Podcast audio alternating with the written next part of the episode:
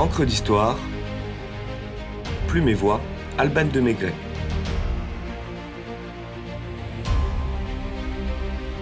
Berthe Morisot, une femme impressionnante.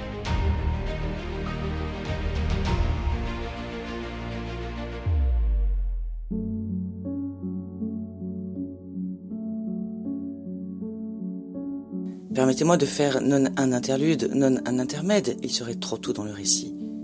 Pas non plus une introduction, juste un hommage. Un hommage à ma grand-mère, Monique Angoulevent, qui a publié sa thèse sur Berthe Morisot en 1933, à l'âge de 23 ans.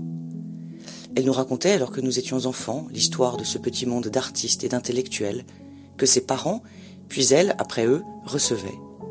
C'est ainsi que mon enfance a été ponctuée d'anecdotes sur Édouard Manet, Paul Valéry, Edgar Degas.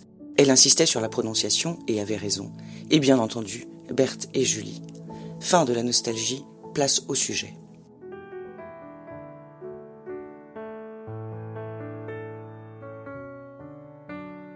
Le 14 janvier 1841, Madame Tiburce Morisot donne naissance à Bourges à une troisième fille, Berthe. La famille aisée et unie s'installe à Passy en 1855, après la démission de monsieur d'un poste de haut fonctionnaire du Cher et sa prise de fonction comme conseiller de la Cour des comptes à Paris. Les arrière-petites-nièces du grand Jean-Honoré Fragonard, Edma, Yves et Berthe, suivent dès 1857 leur premier cours de dessin chez Guichard, avant de rencontrer au Louvre Fantin Latour, qui restera un ami fidèle de la Benjamine. Edma et Berthe deviennent ensuite des élèves particulières de Corot, duquel Berthe sollicite régulièrement l'opinion.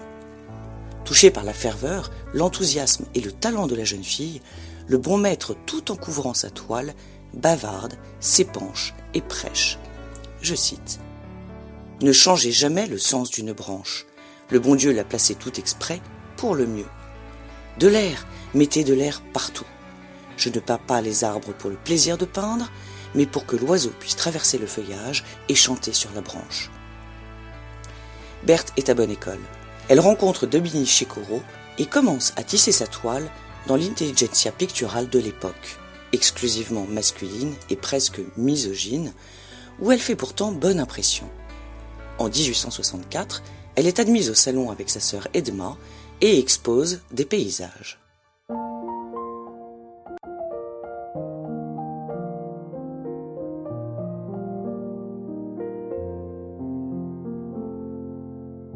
« 1868 est une année décisive.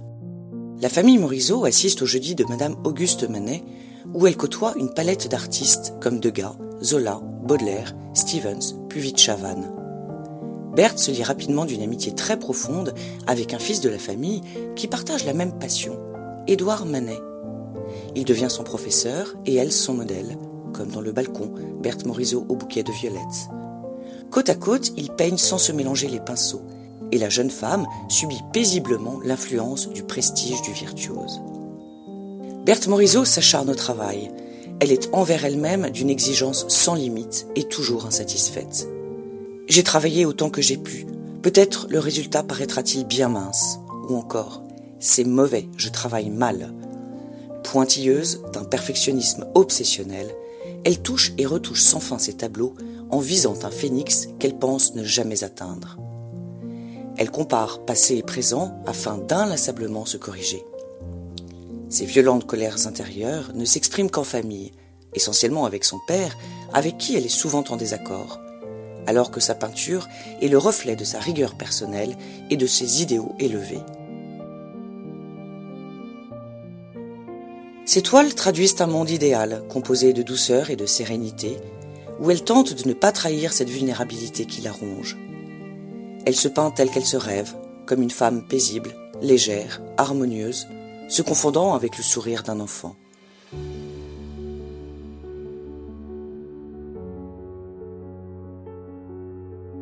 Seul Manet réussit à la détourner de son travail. Berthe écrit à sa sœur en parlant d'Édouard, après sa mort. Je n'oublierai jamais les anciens jours d'amitié et d'intimité avec lui, alors que je posais pour lui et que son esprit si charmant me tenait en éveil de longues heures. Un amour inavoué? C'est assez probable au regard de la façon peu sympathique dont Berthe surnommait la femme de son mentor, la grosse Suzanne. Quoi qu'il en soit, en 1874, Berthe épouse Eugène Manet, le frère d'Édouard, dont elle aura une fille unique, Julie Manet, qui deviendra son sujet favori. La même année, en marge du salon officiel, et 15 jours avant celui-ci, quelques 200 toiles signées Monet, Renoir, Cézanne, Pissarro, Sisley ou Berthe Morisot sont exposées au cours d'un salon indépendant sous l'impulsion de Nadar. Le journaliste Louis Leroy écrit au sujet de la toile de Monet intitulée Impression au soleil levant. Je cite Impression, j'en étais sûr, je me disais aussi, puisque je suis impressionné, il doit y avoir de l'impression là-dedans. Et intitule son article L'exposition des impressionnistes. Ainsi, le groupe de peintres en décalage avec les techniques classiques, encore utilisées à cette époque, devient un mouvement à part entière, défendu et appuyé par Paul Durand-Ruel.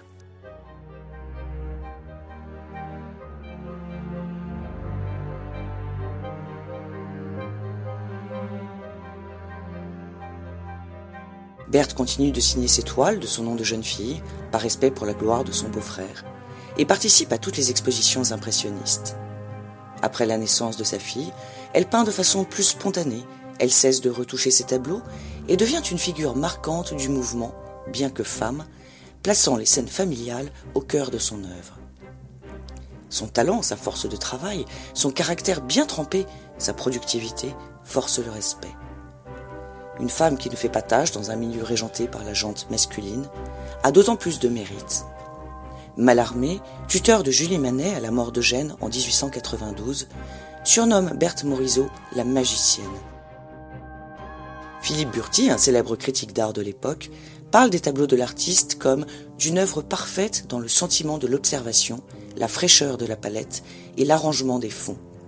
Catulle Mendes ne tarit pas d'éloges. Berthe Manet meurt en 1895 et son certificat de décès mentionne sans profession. Sur sa tombe, au cimetière de Passy, il est simplement gravé Berthe Morisot, veuve d'Eugène Manet.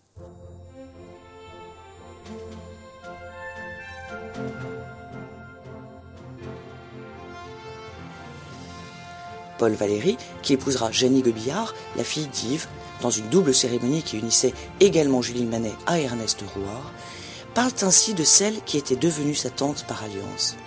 Je cite La singularité de Berthe Morisot fut de vivre sa peinture et de peindre sa vie, comme si celui fût une fonction naturelle et nécessaire, liée à son régime vital, que cet échange d'observation contre action, de volonté créatrice contre lumière.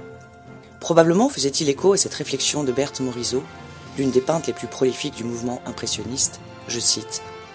C'est important de s'exprimer à condition que les sensations soient vraies et proviennent de sa propre expérience.